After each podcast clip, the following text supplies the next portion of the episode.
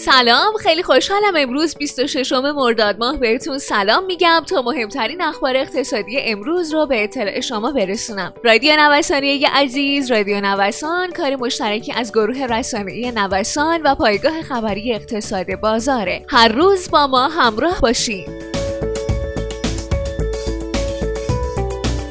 طرح گشایش اقتصادی به مقاومت‌های جدی مجلس برخورده. بررسی‌ها نشون میده ایراد مجلس به ایجاد تعهد مالی برای دولت بعدی، تضمین نشدن اصل سرمایه خریداران و همچنین اما و اگرهای قانونی فروش نفت خام و ایجاد تعهد مالی در چارچوب قانون بودجه، سه انتقاد اصلی بهارستان به طرح پیشنهادی پاستوره.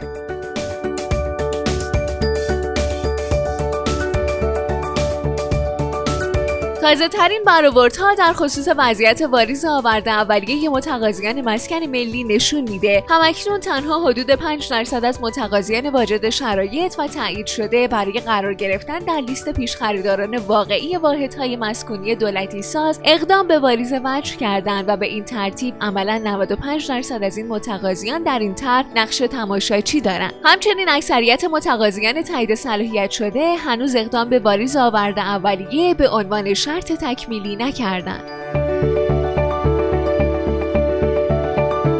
دلار آخرین هفته مرداد ماه رو کاهشی آغاز کرد. به گفته فعالان افت قیمت اول هفته ناشی از خبری بود که از نشست شورای امنیت سازمان ملل متحد به بازار ارز مخابره شد. جمعه شب اثرات گمانه‌زنی مبنی بر عدم تمدید تحریم‌های تسلیحاتی ایران در معاملات پشت‌خطی آشکار شده بود و کاهش ابتدایی روز شنبه رو میتونیم به اون نسبت بدیم.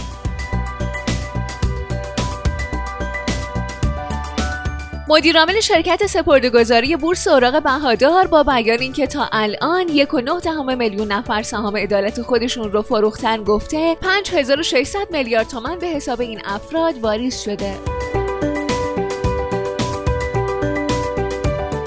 رئیس کمیسیون برنامه و بودجه مجلس میگه هر خبری از جلسه سران در مورد فروش نفت سلف چون هنوز قطعی نشده غیر واقعیه و از طرفی در بودجه سال 99 هیچ مجوزی برای فروش نفت سلف وجود نداره.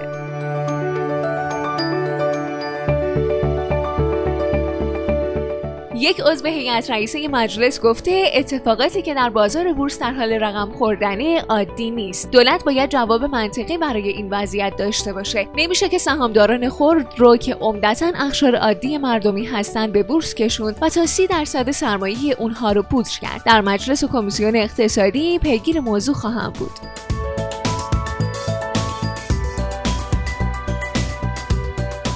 و اما مرکز آمار اروپا اعلام کرده در دومین فصل سال 2020 متوسط رشد اقتصادی 19 کشور عضو منطقه یورو و 27 کشور عضو اتحادیه اروپا به ترتیب -12.1% و 11.7% بوده. گفته میشه این بدترین عملکرد اقتصادی کشورهای اروپایی از زمان تأسیس اتحادیه اروپا محسوب میشه.